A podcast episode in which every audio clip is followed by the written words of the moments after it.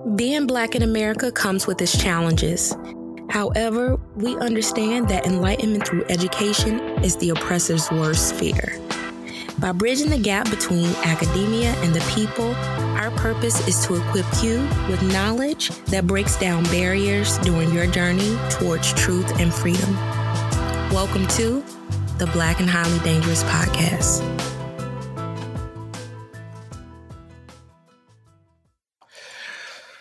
Daph, what's going on? What's going on? Happy Black History Month. I know it's Black History Month. I'm excited for us to be back on this uh, lineup of interviews we have focusing a lot on issues that that black people are facing right now and how we how we can address them so i'm excited to be back into the the rhythm of things and celebrating black history month yeah, yeah, yeah. Let's kick it off, kick it off. And I think, oh, this is our our uh, one year too this week. Mm-hmm. One year on BHD. So shout out for that hand clap for that. That's what's up. Yeah, and it's funny because one of our first episodes last year was discussing Black Panther and how they did or they're doing a re-release for Black History Month and people mm-hmm. can go for free. So it's kind of like full circle. Full circle. Yeah, they re-released it again and being excited about because all the Oscar nods they're getting mm-hmm. and should win uh, a bunch for sure. Because uh, you know, I don't think there was more influential film than that in this past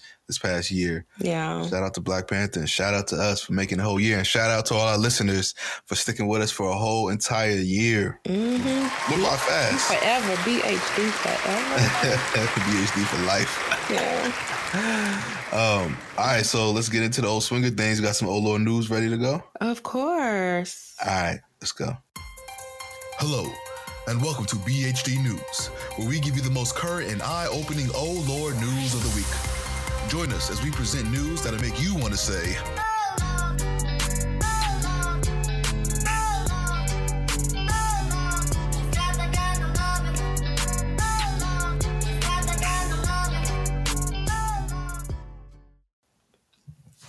Okay, so people often talk about how Democratic politicians are just as racist as Republican politicians.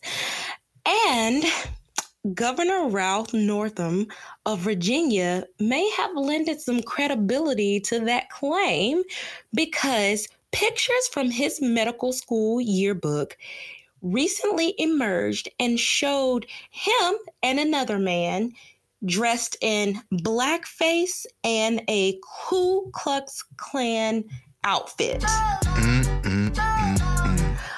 Although the governor apologized for participating, he did not make clear which person he was in the picture. So we don't know whether he's in blackface or whether he's Yo, a Klansman. Like, uh, but the crazy thing is, instead of resigning, he vowed to complete his term as governor. That's crazy. Mm-hmm. Like that. I mean, one how you not know which one are you, right? To choose between the two. He know which one he is. He does. He know. But they're both really bad. Like, wh- which one do you confess to? Like, is yeah, it's bad. It's real if bad. I, he might, you know, I, yes, both are really bad. But if you in the if you in the hood, man, that's the that's the worst of the two to me. You think so? Uh, I think so. I think if you in that hood, because it's like, hey, hey, you know what that represents fully. You know? Yeah, that's true. Uh, and so if he's in that hood, then yeah, he both both are terrible. Mm-hmm. But I think you know, I think if he's not saying that, he might be the one in the hood. Yeah, probably, probably. And it's crazy because the Florida Secretary of State actually just resigned last week over his own blackface photos, like for mm-hmm. a Halloween party dressed in blackface. Like, why? Why do people do this? I don't know, man. But you know, I'm not gonna be surprised with these like old white men in the time they grew up.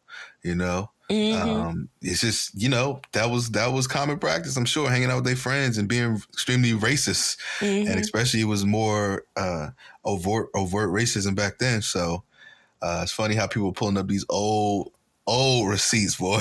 oh Lord, I'm like, I hope ain't no well, not no racist receipts, but I'm just like, Lord, what receipts are out there about me? Let me, you know, Yeah, I don't out. think you gotta worry about anything racist out there. So I think think we should be good.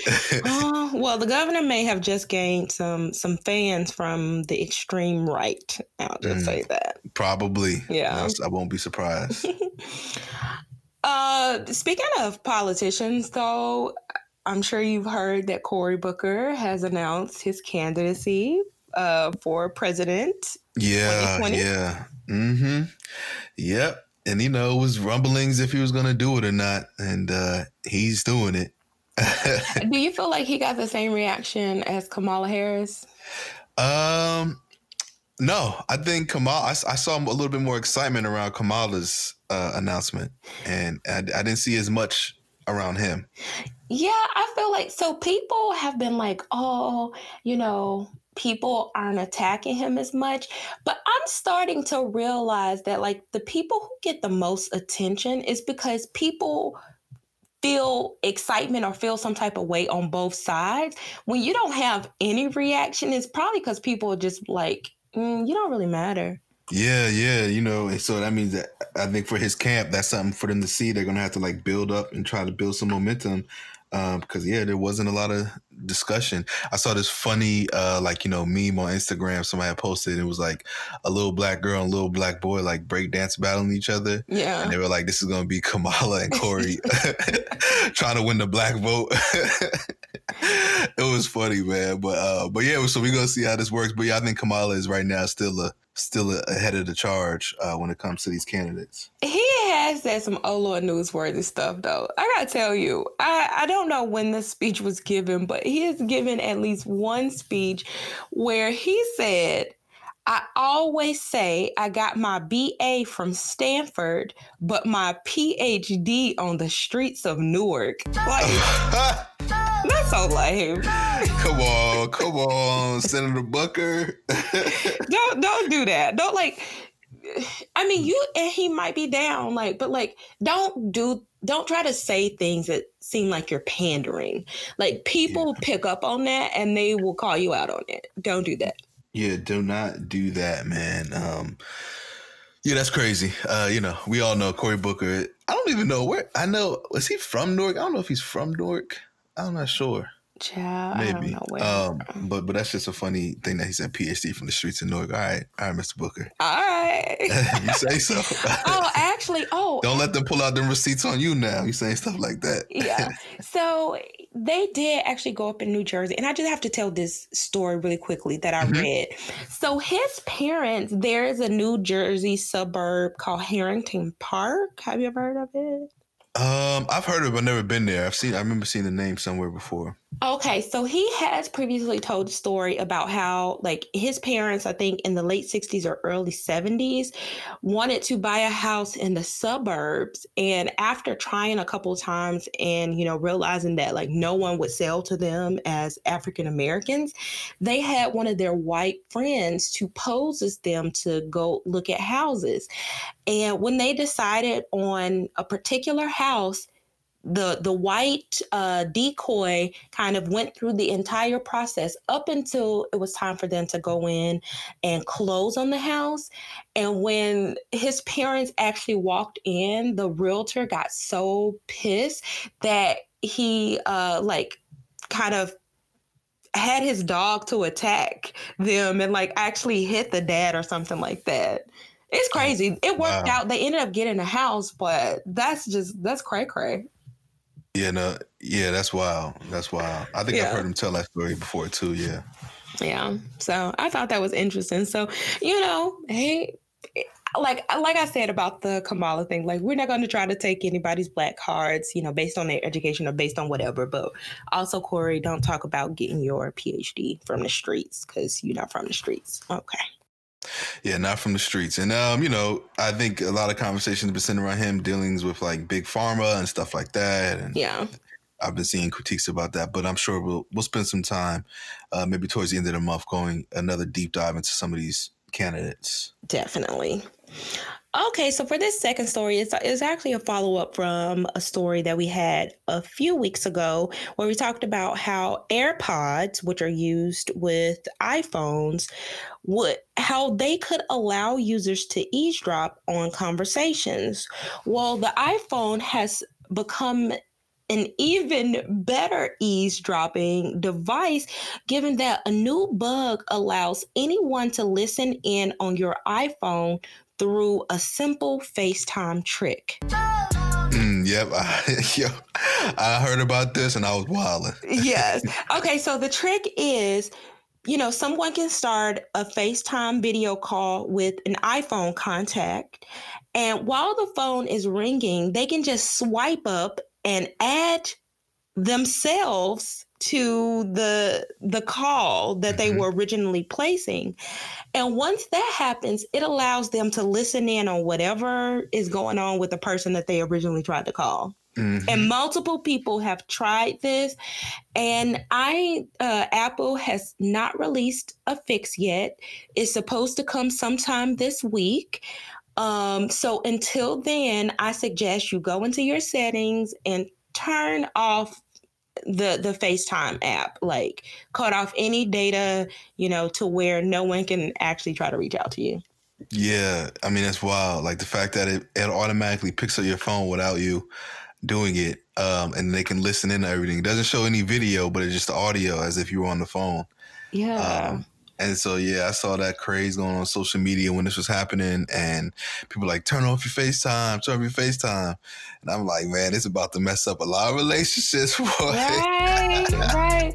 Like in the background, like, hey, hey, hey, baby, be quiet. And then your girlfriend listening in, she pick up like, wait, who you telling to be quiet? Uh huh. It's about to be wild, man. Um, so yeah, I, uh, Apple out here getting people in trouble, man. But right. So so be on your p's and q's. Yeah, turn off that FaceTime because yeah, any if anybody has it, uh, iPhone to iPhone, that that can they can do it, and uh, you don't want nobody eavesdropping on you. They need to get their stuff together. A part of me though, when I thought about this too, I was like, hmm, you know, maybe it isn't really a bug. Maybe we just somebody just found out you know, because mm-hmm. I really don't be trusting, you know, everything dealing with the government and stuff like that. And you know how they be trying to like mm-hmm. figure out ways and teeter the line as far as invasion of privacy and using phones. And I'm like, maybe this was always in there where they can like tap into certain people's phones, yeah, and listen in and get data. And now it just like we, came now out. know about it, yeah, yeah. Now we know about it, and it's like, oh, it's a bug. We gotta fix it, but maybe it wasn't, man.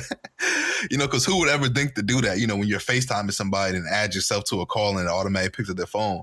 Um, that's so true. they try to be trying to be a little slick. Who knows? Yeah, I actually was wondering, like, do people just sit around testing things out to see if it were like? How do you even find that out? Uh, yeah, that was. Yeah, cool. I don't know. It probably had to happen by accident, and then it just probably took off from there. Oh, smart. Mm-hmm. Okay. Mm-hmm. Okay, so this this final story is surprising, it's heartwarming, and it kind of speaks to the power of nature. So this is more of a yes, Lord, uh, story, and it you know kind of segues into our discussion about health a bit. So, a 13 month old child saved her mother from life threatening breast cancer. Now, I want you to ask me how. Yeah, how did this happen? 13 month, yeah, can't, be, can't even talk. Probably just learn how to walk. yes. Okay, so, well, uh, after 13 months of breastfeeding her infant without any issues or complications, the child suddenly started refusing to drink from her mother's right breast. The child's aversive reaction to the mother's attempt to feed from the right side set off alarms and prompted her to perform a breast self exam where she actually found a lump that turned out to be a 10 centimeter tumor. That's crazy. Yes. Doctors also discovered that the cancer had spread to 31 of her 33 lymph nodes. Mm. Yes. And after a mastectomy, aggressive chemotherapy, and radiotherapy, we can now say that she is cancer free. Hey, that's what's up. That's what's up. Wow, that's crazy, man. Yeah. So that baby was like nah, this don't taste right. Yeah, like, like the baby was just like something is not right, and it, it turns out that the tumor was right, um, right behind the nipple. So I don't know if the baby was tasting something weird, if the milk wasn't. I don't know what it was, but the baby was like, nah, Something ain't right. maybe, maybe like, yo, listen, I've been on this, I've been drinking this milk for 13 months. I know how it's supposed to I taste. know how it's supposed to taste. But and this is, joint tastes funny. Yes. And, you know, just think like she may not have ever found that if, because her, her other children were like 10 and like 11. So, like, you know, this was a brand new baby. So, if she hadn't, you know, had the baby, maybe she wouldn't have found it as soon as she did. But it's kind of like that, that mama owes her child. Yeah, yeah, that's what's up. Hey, the the baby, that's a story they always had together. Like, yo, you say mama's life. Mm-hmm. You know, thirteen months. Yeah, that's crazy. Well, yeah. that's a good that's a good story. Yeah. Um, but that definitely leads us to you know today's topic and really this month's topic Um, because um, we know it's the new year, it's 2019. It's also Black History Month, and we know a lot of y'all are having certain kind of goals, especially health related goals. And so this month we're going to cover and have our interviews cover that topic of, of black health in various different ways. And so the first episode, this this week's episode, the interview will be talking to Dr. Rashawn Ray, um, who does a lot of work looking at pretty much health related things. He's a sociologist, does a lot of work looking at health related things within the Black community mm-hmm. from a mm-hmm. sociological perspective, which is really really cool. And I know it's February; it's a good time to put it out because you know pop people probably started stop going to the gym already. Yeah. You know, New Year. So we're here to remotivate you and tell you why you need to start going to and bringing some some experts and scholars and stuff like that and professionals to come tell you why you need to keep working out. And hopefully, if you keep up February, then you'll keep up for the rest of the year. Mm-hmm, mm-hmm. This is the the second this is the second wave pushing you forward when you're starting to be in that little health slump that you that you started at the beginning of the year. So yeah. Mm-hmm. Mm-hmm. Excitement done wore off and, and you, you're tired already, but no, we want to tell you keep going. Keep going. 2019, yeah. we still got 11 more months left, so so yeah. let's keep keep it pushing. So yeah, I'm really excited about this conversation. I feel like it's a it's a broader conversation that kind of leads into like more specific conversations about health later in the month, uh, and we talk about the social determinants of health behaviors and health outcomes. So it's a good conversation. Yeah, I learned a lot. Learned a lot from from the work that he does. Um, he's been doing it for a while, and I know you all will too. Um, so, ready to get into it, Daph? We'll catch up with y'all afterwards. I am. All right, see you in a bit.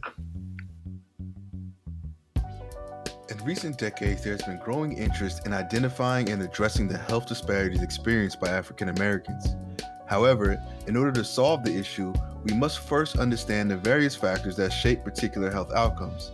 Today, we seek to provide insight into social determinants of health in the Black community by interviewing Dr. Rashawn Ray, an associate professor of sociology and the executive director of the Lab for Applied Social Science Research at the University of Maryland, College Park. He is also one of the co editors of Context Magazine Sociology for the Public. He's also been featured and written for New York Times, Huffington Post, NBC News, Public Radio International, he has appeared on HLN, Al Jazeera, NPR, Fox, MSNBC. During this conversation, we discuss how place, socioeconomic status, gender, and culture shape health behaviors and outcomes in the Black community. Today, we welcome Dr. Ray. Hey, thank you for having me. I really appreciate the opportunity to talk to you all and um, join in on the conversation. I appreciate you being here. Yeah, we're really we're, excited to have this conversation. We are, especially from uh, like a, a, research standpoint. We've talked about wanting to have a conversation about health, but we hadn't thought about okay, maybe we should give some background information on like why we have some of the outcomes we do in the Black community. So excited. Mm-hmm. Um, so before we get into that, uh, we typically like to start our interviews by having our guests to just introduce themselves to our audience, uh, tell us a little bit about yourself and, and what led you to study um, your particular uh, area of research. Yeah, sure. So, so again, I'm I'm Rashawn Ray. I'm an associate professor at the University of Maryland at College Park. I'm also the executive director of the Lab for Applied Social Science Research um, at UMD. And what we aim to do is to connect social science research to policymakers, and particularly by bringing in uh, innovations such as uh, virtual reality into different ways in which we might be able to train and educate people and collect data to to actually improve the relationships that people have. Um, I'm also one of the co-editors of Context Magazine, which is uh, sociology for the public, is sociology's public uh, public face, if you will. And as far as this particular topic, um, it's something that I've been working on for about for about like a decade now, which uh, starts to make me feel slightly old a little bit. But um, but essentially, how it came about when I was in graduate school in Indiana, I was examining um, what it means to be middle class, particularly the racial gap between blacks and whites. So, what does it mean to be middle class to blacks? What does it mean to be middle class to whites? I was examining a large, uh, large set of data from the general social surveys from the 1970s up to the present. And one of the main findings that came out of that is that socioeconomic status in regards to education, occupational prestige, and income simply do not matter to African Americans in the same way that they matter to whites in terms of them identifying as being middle or upper class. And part of what this got me to recognize is that the traditional way that scholars have talked about social class, primarily being about socioeconomic status, is not the way that people experience social class in everyday life. Instead, people's education, occupation, and income put them in situations and social interactions and environments that should lead to um, better interactions because people perceive them as having higher status. Unfortunately, race oftentimes mutes those particular experiences and leads to African Americans having worse social interactions than whites in public spaces, driving down the, you know, driving down the interstate or a highway, uh, walking to walking to their local coffee shop, even being in their same neighborhood, or even being at work. So some of these same benefits that supposedly help uh, supposedly help middle class people was not helping. Uh, we're not helping African Americans, and this kind of got me to looking at their health profiles. And what I started noticing was that African Americans, particularly middle class African Americans, at times had worse mental health outcomes and physical health outcomes than uh, middle class whites and at times working class whites. And this goes completely against everything we might think we know about social class. And this is kind of what got me into it. Um, I then did a postdoc at the University of California at Berkeley with the Robert Wood Johnson Foundation. And part of that was uh, was exploring physical activity and obesity, and that's really when really when I started kind of ramping up uh, my research on health. Mm-hmm. Nice. So before we even get into some of that research, um, you know, a lot of our listeners uh, are in academic spaces, but many of them are not as well. And so a lot of the work when you talk about racial and social inequality, um, you know, you mention things in terms like intersectionality and things of that along those lines. Um, so can we just take before moving forward, can you just take a moment to explain to our listeners what do you mean when you say intersectionality and intersectional? Yeah, so so intersectionality in short is thinking about the different identities that people have. So the different um, aspects of um, of a person's identity, their race, their gender, their social class background, their sexual orientation. I mean, we could go farther, their age, their weight. And intersectionality asserts that these different factors, these different identities that make up who we are, are not separate and isolating they're not um, additive. So, in other words, you don't all of a sudden take race and gender, say for me, and all of a sudden you just instantly get a black man.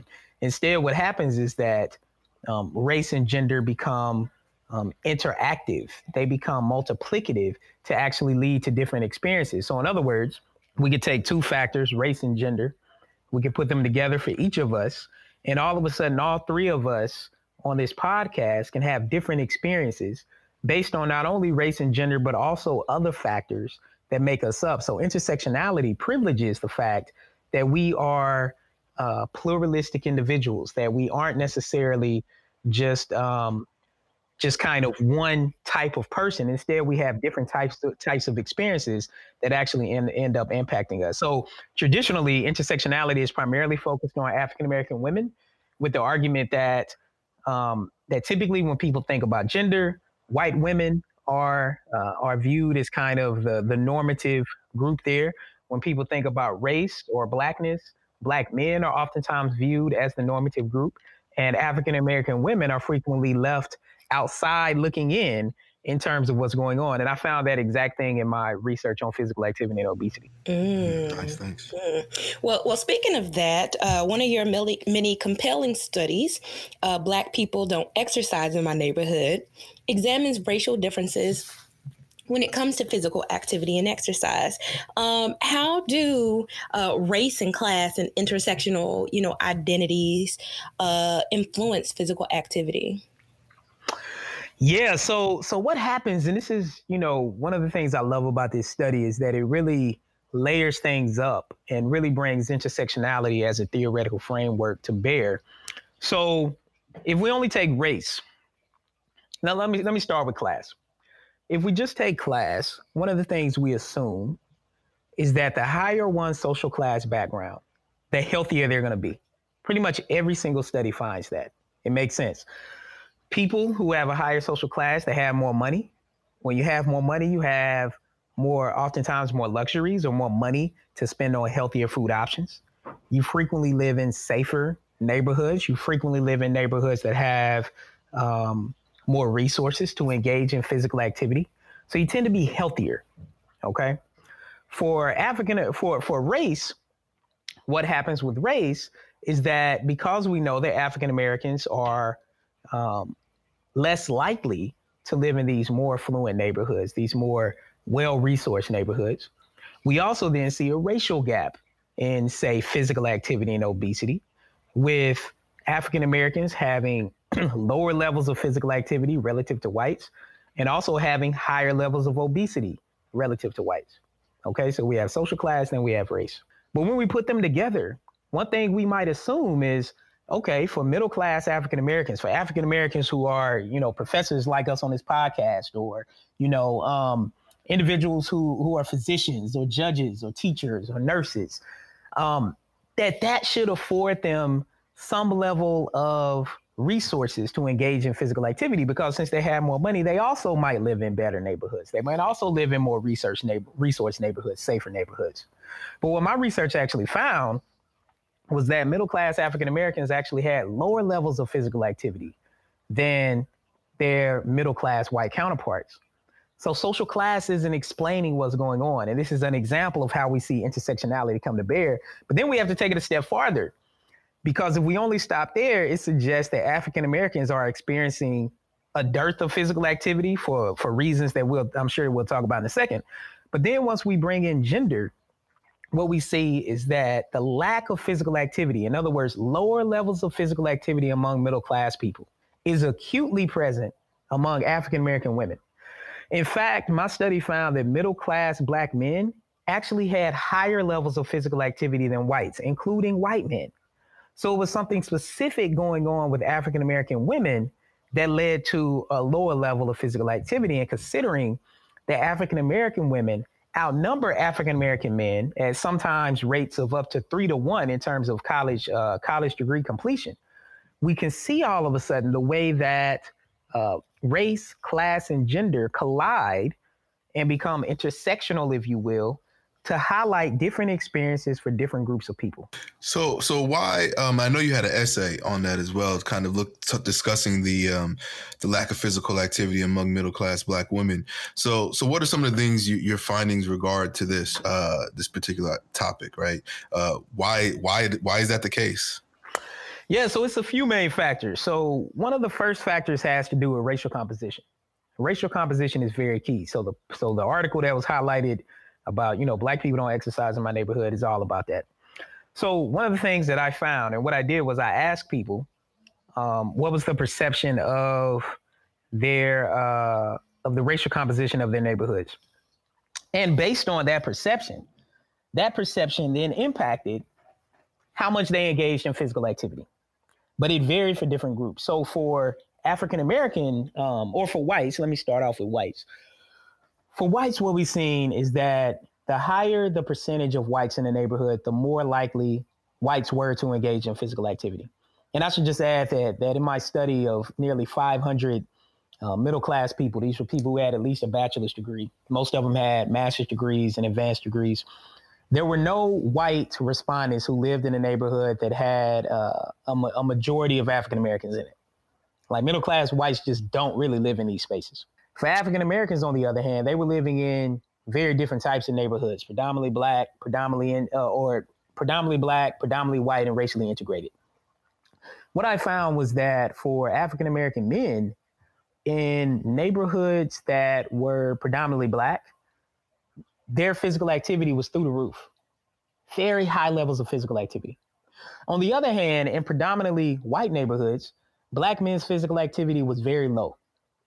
And what I attribute mm. that to is that African American men in particular experience a certain level of policing and profiling that other groups don't.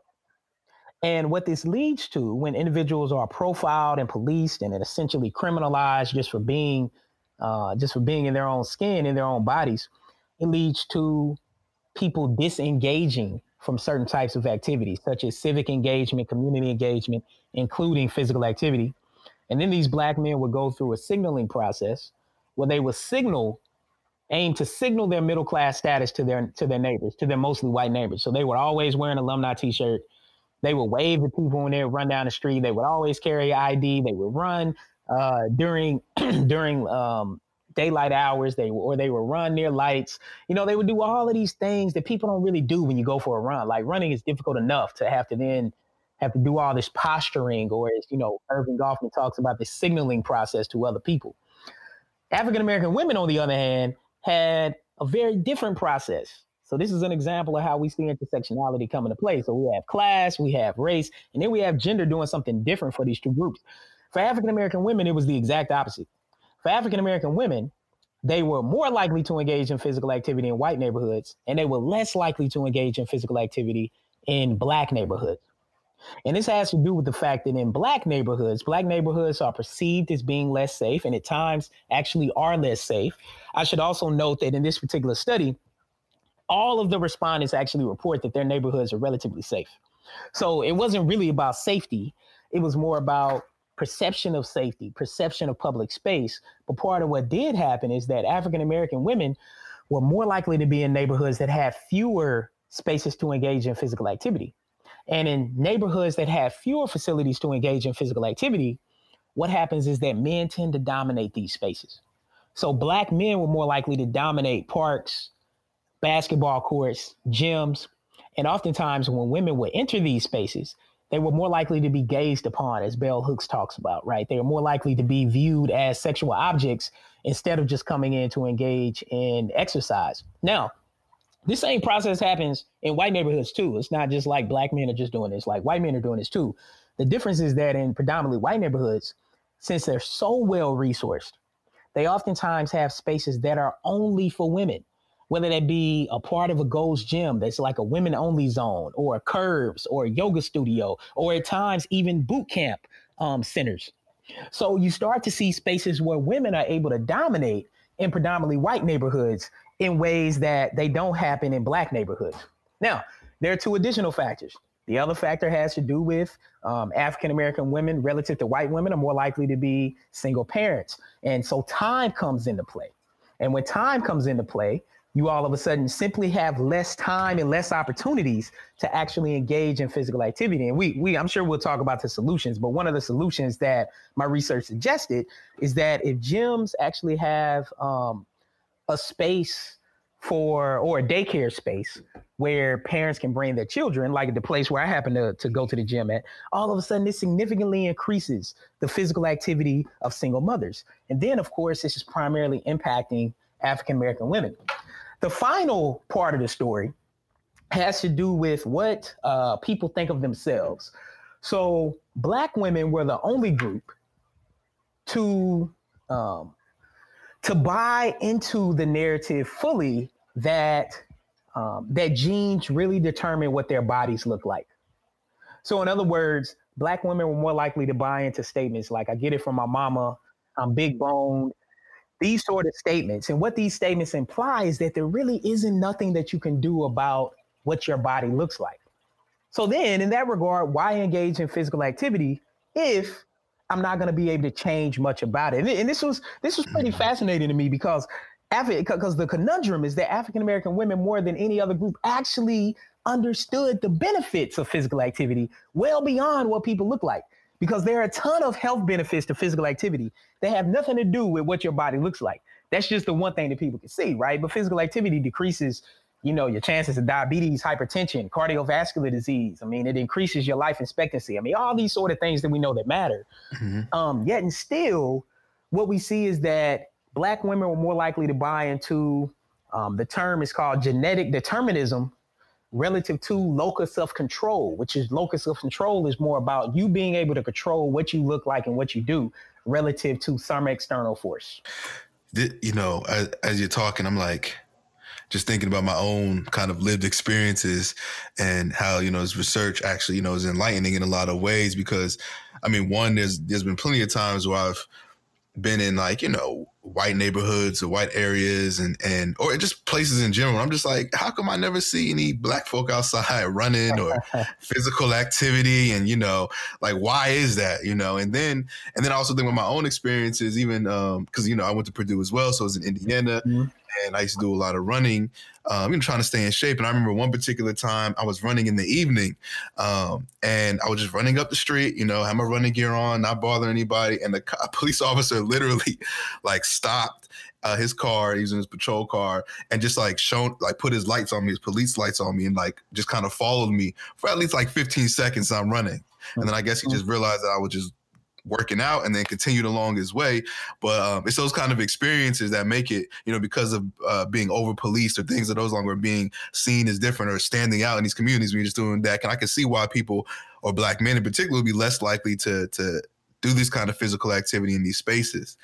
Um, yeah, so I, I mean, real talk. Sure I mean, like, yeah, I mean, real talk. I mean, uh, you know, this study, um, I mean, it's been really compelling and, and enlightening for people because – the story you just told is a story that that so many black men and at times even uh, Latino men and even at times black and Latino women tell regularly, right? And oftentimes it becomes something that that becomes acutely present among black men. This is the criminalization and the policing aspect. And part of how it impacts physical activity is that incident you just had, I'm pretty sure the next time you went on that run, because typically people go on similar routes, now all of a sudden you're mm-hmm. thinking, like, is, is this same thing about to happen? Like, is next time, is it gonna go farther next time than the person just shining lights on me for running down the street? Like, like that's not normal for that mm-hmm. type of mm-hmm. stuff to happen when you're doing nothing wrong. And mm-hmm. so part of that is part of the story is about mm-hmm. how policing and criminalization actually impacts our lives well beyond just some sort of police encounter. Because the interesting thing about your particular story you just told and studying policing, like I know this very well, that that interaction didn't show up on anything on the police side. Like, yeah. like it's it's not like there was a report. It's not like there was a warning given. So now all of a mm-hmm. sudden you go and try to say, hey, you know what I'm saying? I was running down the street. I felt like I got profiled. And then like, well, we mm. don't have a record of it. Well, yeah, because yeah. the person shining lights on me and then they kept on going. But these mm-hmm. are the type of encounters we know that are so frequent among African Americans that really end up impacting our daily lives. And the thing about it, even though this work focuses specifically on physical activity, the fact that you're recalling this encounter from Purdue is part of the collective memory that then starts to impact our mental and physical health. So mm-hmm. it extends beyond our physical health to manifest in ways that shape our mental and mental and emotional health, health as well. Mm-hmm. Yeah, my response to that situation was like, "I'm not running in the dark anymore." There you go. there you go. So see, right then and there, I think what you just said, right, is proven a study. Like now, you just you just opted out of a time because evidently you were running at night because that was the time in which you could run, right? Mm-hmm. It was not like you were just out running at night for no reason. Yeah. You were running at night because that was the convenient time for you to run. Now all of a sudden, you got to change your schedule around because of an incident that happened, and that starts to impact your overall health and it starts to shape even when you leave uh, Purdue. It starts to shape your experiences in other places that you live. Mm-hmm. Mm-hmm. Uh, I'm happy you shared that story, Ty. And it's I never really thought about the role of place in shaping our behaviors related to physical activity, but I I actually do. I feel like my personal experiences also lend support to your research because uh, and i would say one of the reasons that i feel unsafe like running like in in the neighborhood i grew up in is my neighborhood doesn't have sidewalks mm-hmm. you know and it's just like little small things that are probably mm-hmm. related to uh like the the economic um uh, investment that the city does into particular neighborhoods and and the investments that they don't make in others so I mean, most definitely. Like, uh, so one of the things I did before I did the survey is I chose like five or six areas around the United States. So, uh, area in Southern California, um, in Ontario, Northern California, in the Bay Area, um, Cincinnati, Ohio, um, Denver, Colorado, a place in, in Colorado, uh, Prince George's County, Maryland, and uh, Brentwood, Tennessee. All right. And in all these different places, they had different levels of racial composition. That's why they were chosen. But one of the things that I noticed in Cincinnati, Ohio, in an area outside of Cincinnati called uh, Bedford, Ohio. It um was uh, it was an interesting place because it, it was fairly affluent because like Procter Gamble is there. You know, a lot of people make money. Procter Gamble uh, is one of the companies that does a really good job of of of equitable hiring. So they have a, a large representative number of minorities working for them.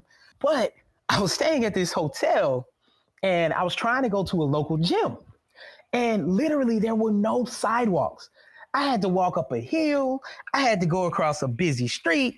I mean, you name it. And I was like, man, I was like, this is like kind of dangerous just trying to get over here. So you know what? If that was where, if, if that was an area where I live regularly, I wouldn't, I wouldn't be exercising outside because there was like no way to like really like kind of get around and do the things you need to do. And so place becomes important. And as you just mentioned, oftentimes the lack of sidewalks and the lack of walkable spaces tend to be in um, in neighborhoods that have a larger percentage of minorities. Mm, yeah, uh, this is all very fascinating, and I, I want to look into this more. I feel like, you know, speaking of your work and the policy implications, there are policy implications in this, and it, is, it has me fired up to go to city council or something like there must be sidewalks. yeah, real talk. I mean, real talk. I mean, I think, um, you know, like like like the policy implications for place is so key the policy implications for lack of investments is key. One of the things that I realized uh, traveling around doing this work is that um, the perception, you know, w- one of the narratives out there is that black people don't care about them he- their health, right? Because this is part of the broader narrative that black people are lazy. And I didn't find that at all. In fact, what I found is black people searching for spaces to be comfortable to engage in physical activity. And then I found that the spaces where people were more likely to engage in physical activity, they oftentimes didn't look good. Parks, you know, gyms. Like there were some gyms that I went to around the country that had so many black people in it. I wish I could take everybody and just show it to them. Just so people would be like, wow, I've never seen that many black people exercise before in my life. And then the second thing they will recognize is that they would say, this place looks like a dump. Mm. Yeah, you think? And and then the perception becomes that black people aren't taking care of the space. But that's not actually what's going on. And so um, I actually did some ethnographic work at um, at a gym at kind of a at a series of gyms that were that had the same owner.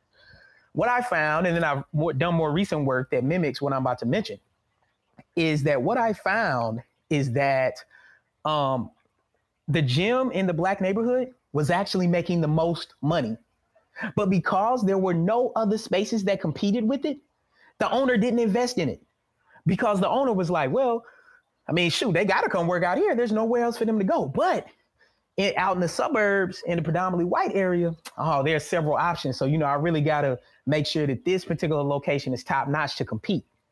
So it created this cycle where all of a sudden you're like, wow, so the place is making, so even when we bring in the most money, and that's one of the perceptions that I always tell people. I'm like, like when people like, oh, yeah, that place closed down in a black neighborhood because they weren't making any money.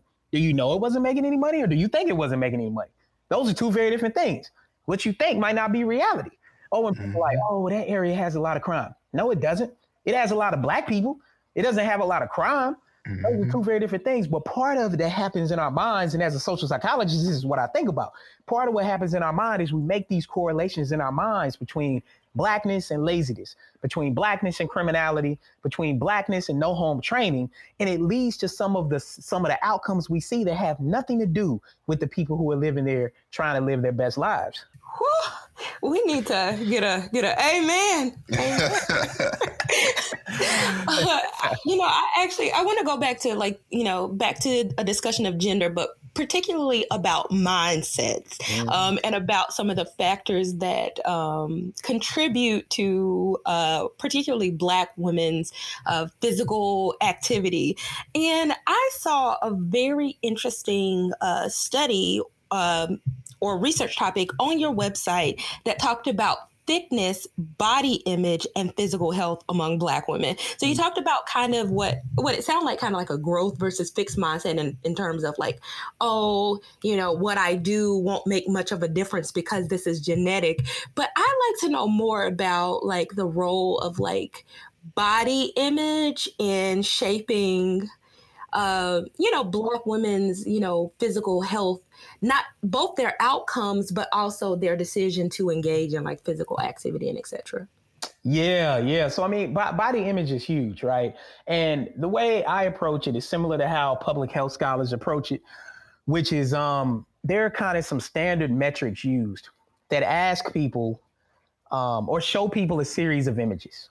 One one of the scales is called the Stunkard scale. There are other scales that that show tend to show people a little bit more three dimensional. But essentially, you know, these scales have been tested and and you know validated with different types of groups of people, even though people have problems with them. But you look at these scales and you say that they show you say uh, um, eight images of bodies, say of women bodies, from very thin to very large, and they ask you, they say on this scale from say one to nine, which image best represents you? Which image do you best think you look like? Okay. Based on that selection, they then take the CDC standards for how we think about obesity. So normal, you know, underweight, normal weight, overweight, obese, and then, you know, kind of obese one, two, and three. These are all different categories. And they match up the images to these uh, to these obesity categories. And then what they do is is we, we we figure out one of the things I did was I wanted to know what percentage of people, women in particular, are under or overestimating the size of their bodies. Okay. So let's say, for example, on a scale from one to nine, say three on three and four on the scale are normal weight. But then when I look at a person's BMI, and we can have a conversation about BMI, but when we look at a person's BMI, their body mass index, um, which gives you a percentage or a, a metric that tells you how obese you might be and what your health risk might be, that we see that those people underestimate their body size. So they're actually obese, but they think they're normal weight. Okay. So they think they're obese, but they think they're normal weight. African American women were more likely than white women to do that. And then based on that, actually impacts their ability to engage in physical activity. Now, part of this has to do with the fact that in African American communities, that um, a more voluptuous, or you know, as you said, as I you know, as I call it, and that's just used colloquially, a thicker frame. So, you know, potentially a larger hips, thighs, and buttocks all of a sudden becomes more appealing in certain ways to certain people and in certain communities uh, relative to others. What this leads to at the end of the day is the fact that if people are more likely to underestimate their own body size, they're also less likely to engage in physical activity because they say, Hey, I'm fine no, nothing's wrong with me. I don't necessarily have to engage in physical activity because my body is already looking looking like other people would find to be desirable. Okay, um, you mentioned it really quickly, uh, the body mass index. Um, you know, can can you elaborate on that a little bit? Because even you know, with it, with from my own experiences, I've known that there has been debate around um, the act how accurate that is, or is that a measure we should be using to determine obesity or, or healthiness um, and all those kind of things? Could you just shed some light on that uh, for our listeners and for myself as well? Yeah, I mean, you know, I mean, the body mass index gets a lot of flack, uh, particularly more recently. And essentially, what the body mass index does is that it takes your height, your height and your weight, and it get it does a ratio, and it's it's another little part of the equation. You know, you like multiply by seven hundred three and squared or whatever. But it gives you a metric um, that tells you what your body mass index is. Based on your body mass index, the Centers for Disease Control then um, tells you what your health risks are. Are you at a higher risk of stroke? Are you at a higher risk of diabetes, cardiovascular disease? Typically, once you hit obesity, particularly the higher range of obese one going into obese two, is really when your health risk shoot through the roof. So what that means is that if you are shorter and you have uh, a high amount of weight, then your body mass index is going to be higher. Okay. Um, or, you know, if you're taller and you have a substantial amount of weight, your body mass index is going to be higher. Now, the reason why people critique it is because first they say that it doesn't do a good job of taking into account muscle mass. That's true. Mm. We know muscle weighs more than fat. Okay. But we also know at the same time that I mean that if your BMI is significantly higher, I mean you you would have to have a considerable high high amount of muscle mass and a very low percentage of body fat in order to make that make sense. The way I think about it instead is that does your BMI correspond to your body fat? body fat, I think, is a better measure. And typically, mm. get calipers. You can go to the gym. Anyone can go to a gym, any gym. Um, they they typically might do it at your doctor's office. They can measure your body fat percentage. They'll take calipers. They'll put them on your stomach. They'll put them um, probably on your arm, on the side of your chest, um, and on your thigh, and they will give you your body fat percentage. For most people, including African Americans, your body fat will correspond to your BMI. Now, again, there is a small percentage of people whose BMI will be very high, even though they're in good shape. A lot of these people tend to be athletes and bodybuilders. For most of us, that's not the lifestyle we engage in. So, the, the reason why people tend to critique as well the BMI is because uh, then people get into all sort of things about you know bone density and and again the, the, the muscle relative to fat but the key question I always ask people when they critique uh, BMI is I say, okay, um, how often do you exercise? You know, be, because based on that, if they're not exercising a lot, you can pretty much be be pretty clear that the BMI is pretty accurate. And, and again, the thing about the BMI that I want to stress for people listening in is that if your BMI shows that you're in the obese range, does that mean you're unhealthy? No, it doesn't mean you're unhealthy. What it does mean, though, is that you're at a higher risk of certain types of health conditions. And we know that African Americans tend to be at a higher risk. And so part of engaging in physical activity is decreasing those risks. And if you're not engaging in physical activity, then it's probably a higher likelihood that your BMI is capturing fat and not muscle and, you know, if you're kind of like I was when I, you know, got to grad school and dealt with a whole bunch of health issues because I was living in Indiana, all the things you talked about that you know very well. Mm-hmm. Um, that when I when I had to to reckon with myself, like, wow, that's my BMI. That's uh that's not true. You know, that's your first reaction. That's not true. The scale is lying. You're lying, doctor. I don't trust you. Right. Um, and of course there are various reasons not to trust them anyway. But um, but at the same time, then we have to kind of have a, a self-reflective reckoning to talk about what's going on. But what I advise people to do, look, if you don't trust the BMI, which you can easily calculate by your height and your weight, you can enter it in online. There are online platforms. Go to a gym, do the calipers. If you're still not convinced by that, you can then uh, do more advanced testing, like underwater weighing. I think that's really cool. You like get in, like like you know, like you like you get on a scale and you go in the water, and it literally takes the buoyancy of your bones and your muscles and all that, and kind of detach that from your fat, and then you get a more accurate reading of what your fat percentage is, and you know, again, and most people like me, I mean, they're gonna have a rude awakening and actually feel some kind of way about themselves after doing that. But um, but I also think that it's a it's a great kind of lesson to lesson to use. Mm-hmm.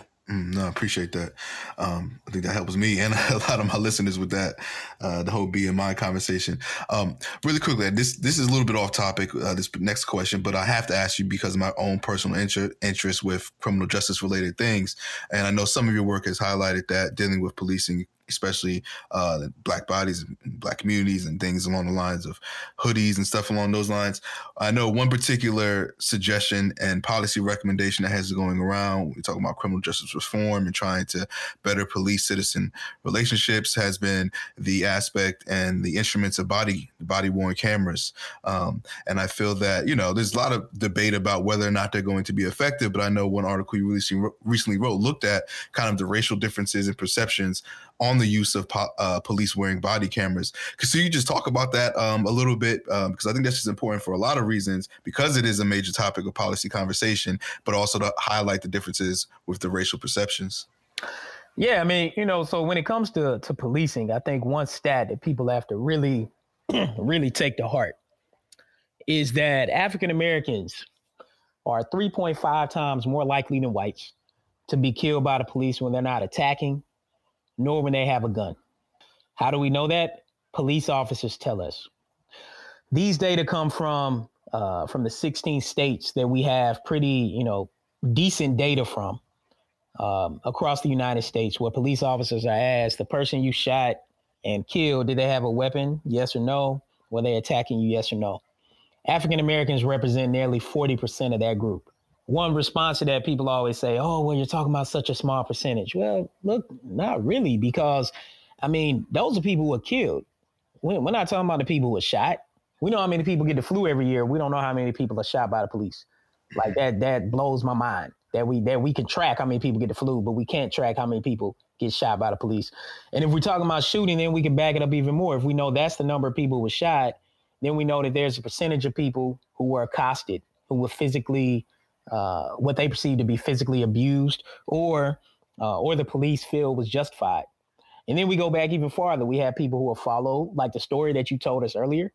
So it's part of a long continuum, and all of this impacts health because even if people aren't uh, victimized to the extent where they face uh, death or shooting um, at the hands of a police officer's gun, they still experience a slow death in the sense that their their worry and the fact that they are profiled on a regular basis actually impacts their health outcomes.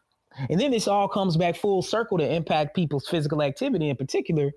Um, and it becomes acute among middle class African Americans because middle class African Americans are the ones who are more likely to be in predominantly white spaces, are more likely to be the token, are more likely to be the only one. And we start to see these particular outcomes.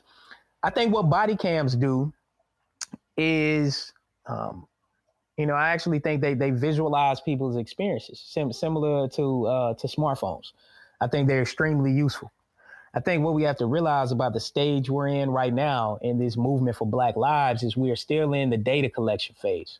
The data collection phase takes a long time. We have to we have to get comprehensive data in order to be able to analyze and show the patterns of the data we have. I mean, the, the patterns are overwhelming, but we still need more information. And so by being able to document what's going on, by being able to for people to be able to visualize what's going on, either through body cams or smartphones, we start to see these outcomes. Now, does research show that body cams matter in terms of changing police officers' behavior? Mm, not that much. I mean, it's it's some, and it depends. I mean, they're kind of like uh like like cameras in the police cruisers. You know, after Rodney King in the '90s, all of a sudden they put cameras in police cars. We've seen a dip uh, in in police brutality claims. Um, but then all of a sudden they got used to the cameras and things changed around. There were also other policy changes related to stand your ground and stop and frisk and use of force that also I think kind of overruled the the um the cameras in the cars. But I think body worn cameras are useful for that fact. I, I don't think what people should should think is that all of a sudden that people are being filmed um, and that this is going to change their behavior. Why? Because as that article you were talking about highlighted, um, which I think the title of that was um, was "Can Cameras Stop the Killings?" Is that police officers also think the cameras benefit them, right? So police officers are like, "Oh yeah, these cameras are going to show the way that I'm treated. They're going to show all the crap that I go through. And you know what? In some cases, they do. So, I mean, part of what I think the cameras highlight is a more realistic experience of police officers and civilians when they're when they're interacting with each other and gives jurors oftentimes an insight into what's going on but the thing is these cameras still don't change unless they're very egregious cases like uh like like with the case of Walter Scott in South Carolina um, and that was actually shot with a with a with a smartphone and not necessarily a body worn camera. But unless it's that egregious, jurors have a very jurors have a lot of difficulty in convicting police officers. Like they just they just don't like to do it. They just can't do it. Like even when they find them liable, they think that them losing their jobs is uh is, is big enough, not necessarily anything else. So um so you know I think body I think body worn cameras matter. I think they're good.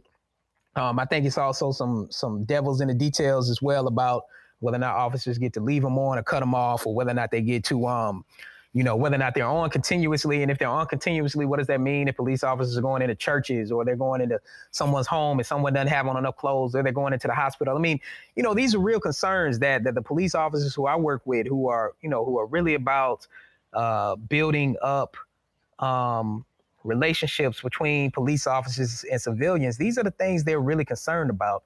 Um, you know, and I think they're valid claims. And so, you know, I don't want people to disregard body worn cameras, but I want people to realize that this is part of a a longer part of the movement. That if we think about MLK's um, nonviolent campaign, the first step is is is a collection of facts. And that's what we are. You know, we're like in the 1940s with Charles Hamilton Houston and Thurgood Marshall riding around the South recording separate and unequal schools. Like we kind of have to realize where we are in the movement. And I think people want to fast forward, but we got to collect the data and we have to push our our state and federal legislators to collect this information so that we can better actually examine it as researchers. Mm-hmm. Mm-hmm. I, I completely um, agree. Have you guys actually seen that A and E television show called uh, PD Cam or Body Cam? Mm-hmm. Yeah. Yeah, I haven't watched it yet, but I can imagine that it, it shows a lot from the police perspective in terms of like what what they potentially um, encounter uh, from their perspective. Yeah, sure. I mean, you know what I encourage people to do and this, these are some of the things we that we're aiming to do with virtual reality. But one of the things I encourage people to do is uh, well, first off, let, let me say this. So I, I did um, one of the things that we do at my at the Lab for Applied Social Science Research is we do um, public forums and we work with you know nonprofits and you know government entities and businesses and we work with police departments a lot. And we do uh, police civilian um, forums and we do these forums at high schools. And we did one recently at one of the largest high schools in the state of Maryland. And um, in, in Prince George's County. And the well, it was about 120 students, 120 graduating seniors. And I asked them at the end, how many of them was this their first time having a, a real conversation with a police officer that wasn't on the street or wasn't when they're somewhere and somebody called the police on them?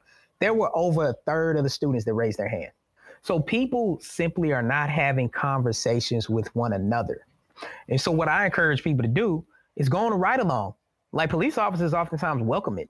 Just sign up at your local precinct, at your local uh, police station. Go on a ride along with them. Go during the day, go during it, go at night, and just see what they experience. It, it, it's not about you agreeing with everything they do because you won't.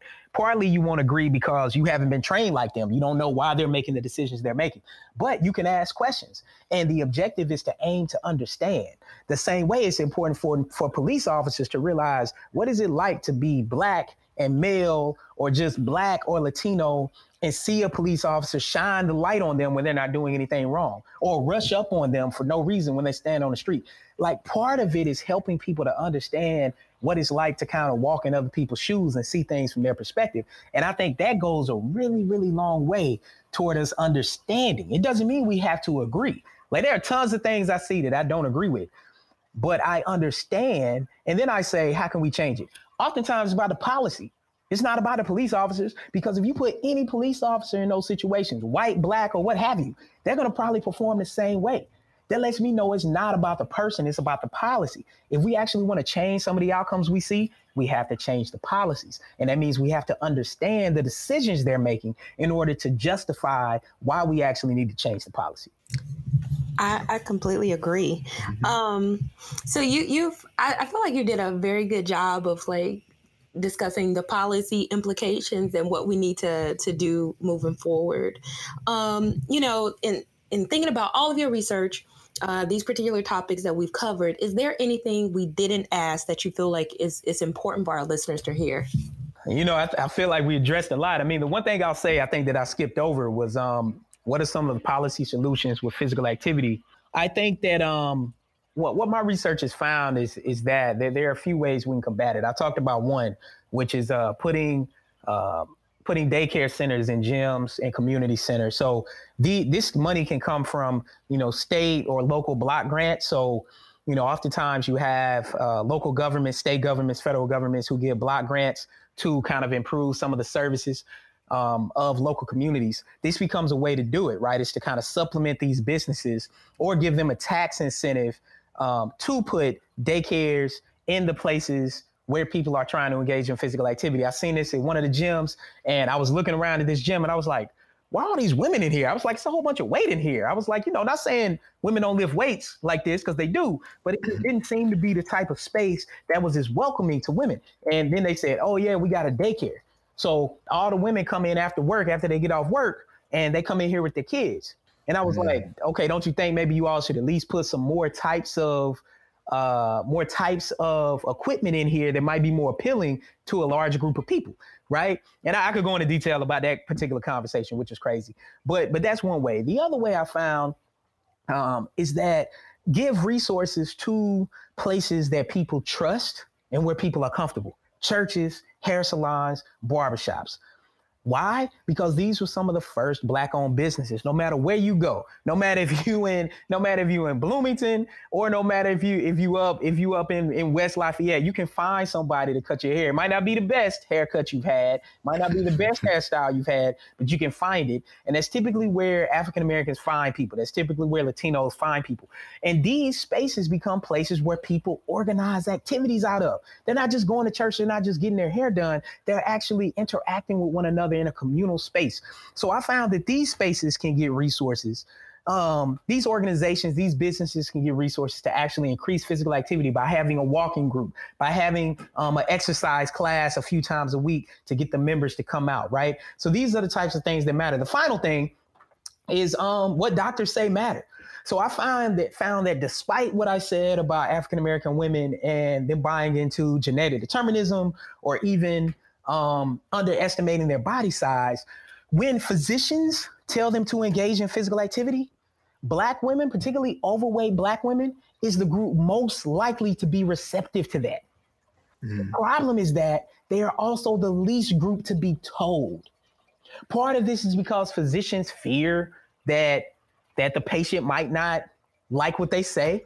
They also fear that they might be accused of something. And you know, physicians need to get over that. Instead, we need to develop a script similar to what was developed for smoking, where all of a sudden, this is a script that physicians give to patients if they are obese. Now we can make them culturally sensitive if we want them to be, whatever we think that that should be. But at the same time, these messages have to be given to patients and they work. Mm-hmm. No, I appreciate that. Um, it's always good when you have these kind of conversations, and then we always leave with like tangible solutions and things that can be done and people can work towards after hearing this conversation and listening to this episode on the podcast so that we can move to have better health health outcomes and all the above uh, within our community and beyond um, aside aside from that um, you know we appreciate you coming time take take the time to come talk to us, Dr. Ray. Uh, where can uh, people learn more about your work or, or find you on social media, websites, etc.? Yeah, sure. So on social media, I'm um, at sociologist Ray on everything. So it's just sociologist Ray on Instagram, Twitter, uh, Facebook. Uh, my website is just rashawnray.com, R A S H A W N R A Y.com. But you know, follow me on social media. I, you know, I post stuff related to these particular topics.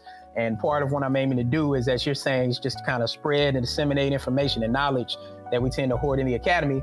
And then also think of how we can come together to form solutions to what I think are some of the biggest barriers and pillars that the United States has, which is racial and gender inequality. Thank you so much. We'll definitely post links to uh, your website, your social media handles, everything, because we want to get this out here. You know, it's about to be New Year, New Us. So I heard that. All right. All right. Appreciate it. Yo, yo, Daph. So, what you think about Dr. Ray and his research and the conversation? I thought it was a fabulous conversation, especially kind of, you know, to start off the the new year, new year, new us, trying to figure out these health outcomes. Mm-hmm. Um, I particularly, I was I thought it was good that he kind of talked about, you know, the the weaknesses of BMI, but also like how it can be a useful tool to think about uh, predicted health outcomes based on these numbers, you know? Mm-hmm. I think we're really quick to kind of dismiss BMI. Like he said, like, oh, you know, black people, they're made of more muscle, like, you know, not taking our muscle into account. But like he said, baby, if you haven't been exercising, that's probably not muscle. yes, y'all. Let's keep it real with ourselves, all right? We, we can't be out here lying to ourselves, you know, thinking everybody just naturally gifted with right. these genetic muscles. If you ain't been in the gym, put in that work. More really? often than not, it's probably an accurate measure. It, you're probably, and what's crazy so he talked about the different ways to like measure body fat, which I do think is uh, useful. So I had joined this really fancy gym uh, that actually had like this body pod thing to where like you kind of like strip down, like you even have to put on like this little swim cap because you're trying to like just reduce any type of like outside noise. And so you sit in this pod and it like measures your measures your body fat and child my body fat and i'm I looked decent. Like I, you mm-hmm. know, like I looked in the mirror and I looked good. But my body fat was like over 30%. Oh man. And I had no idea. You yeah. know what I'm saying? Like, cause I looked, I looked solid, mm-hmm. but I was like, yo, I've been kidding myself. That's how it be sometimes. We don't want to. We don't want to know. We try to stay away from the numbers. oh man, yeah, I can see that. I can see that. Yeah, how that would be um, getting those kind of numbers. Yeah, I can see why people will stay away from it. Um, but now I, I, like I like this was a pretty cool conversation. Um, I got a lot from it. Like just even just having conversation, the part of the conversation and discussion just about place and class and things you just kind of take for granted. You know, like oh yeah, people who are in affluent areas of middle class are going to be more healthy or going to do more physical activity. But when you look at the from an intersectional approach, that that might not be the case. Um, and how even the differences between black men and black women who is more likely to benefit in those spaces. And mm-hmm. like you said, I thought I, you know, something I never even thought about how black women were more likely because of just more resources, like uh, even just you know having either daycares or having extra things, you know, that can accommodate, or just spaces with just all women. Um, I was like, that, that's true. And then even just being a black male, like, yeah, I can see now, you know, why a lot of black males may not be running outside or, or, or doing a lot of outdoor activities because you do stick out like a sore thumb. You know, you are being looked at as a troublemaker or being criminalized and, and a threat. Um, so it does decrease the odds of you kind of taking or being part of these spaces because of all those other extraneous things that we, you know, go unseen to, to most other folk. Mm-hmm. So you know, I I mentioned like sidewalks, but another thing that I want to mention about black neighborhoods because I my my mom lives in a predominantly black neighborhood. You know, is I don't know, dogs. Yo, everybody around here, they be having like pit bulls and stuff. I am not about to be running around these neighborhoods and get chased by a dog on pit bull. Like that's a real concern for me. Yeah. and like like for instance, there was a time where I was literally running miles a day every single day. And when I'm home at my mom's house, I don't do that because I don't have anywhere to run where I feel like I'm not going to be chased by a dog if I don't have a big old stick with me. Mm-hmm. No, that, that's true too. that's a real threat, man. I'm not gonna lie. You know what I'm saying? I used to um, live in Jersey City when I was a kid, and it was common just loose dogs on the block. I don't know whose dogs they were, but they'd be around. So yeah, trying to run in them spaces um, especially, you know, you don't know what could happen with a dog, man, chasing you. That's what they just naturally do. yeah, yeah. And I they got not, four legs. We only got two. So. I am not with the shits. I'm sorry. oh, get your dog whisper on, man. Trying to trying to calm yeah. down. um, but yeah, I, I thought it was all, you know, really interesting in how uh, the other thing is kind of like the locus of control, where we think control lies in regard to how our bodies look. Um, I think that's really important for me. I try to have conversations. So I always, I always tell like some of my friends or maybe even John, I'll say like, you know, no matter how much I exercise, my body will never look like this. And you know, some of that is true. Like you cannot have, uh, like we all have body types Mm-hmm. And so, you know, I just have a body type where I'm my stomach is, you know, it'll I can get it to where it'll look nice, but I can't fool myself into thinking that I'm ever gonna have like a body where I got a badonkadonk and a tiny weight. That's just not how I'm built. oh my goodness. what? Because I said badonkadonk. Well, no, I'm just thinking about uh, conversations that I've even had, you know, with people and even Kristen about this kind of stuff. Just yeah. like like these Instagram models and people that get all this work done. Yes, know? yes. So I do think it's about being realistic. Like I can look very good. I might not look like people who have had surgery to have their bodies altered. Mm-hmm. And knowing the difference between what is my optimal body versus you know was this unattainable thing that we see in the media and on instagram i think people have to you know just get, get a reality check. No, you're not going to look like an Instagram model, but that doesn't mean you can't look like a better you. Yeah, I mean, I think they give these like it makes these false uh goals that can't really happen um with a lot of women you know it's like it's natural that like if if you lose weight you're gonna lose weight everywhere you can't really control like, where where you're gonna lose weight and so so it'd be like, yeah, you try to get these tight tight tummies, and then everywhere else, you know, your hips, everything else start to slim down as well. Then it's like, oh, what's going on? I think also in the black community too. I think, you know, most of the time, I can't speak for everyone, but I think there is, you know, there is this with women, this uh, for men and women, but like you know, taking I guess pride in being thick or whatever, right? Mm-hmm. That being mm-hmm. an, an attracting. So it's like, I think that can also play a role because I've heard people say like, oh, I don't want to go to the gym too much because I'm not trying to, you know, lose this or lose that. You know? because they want to keep that shape because you know it's attractive, a sign of whatever, um, beauty within our community. But I think you know it also goes into the playing like how people, how much physical activity people are willing to do. You know, they want to keep that shape, which yeah. is funny. You know what? I looked my absolute best in terms of like body composition and like my figure when I was not just running, but lifting weights. Mm-hmm.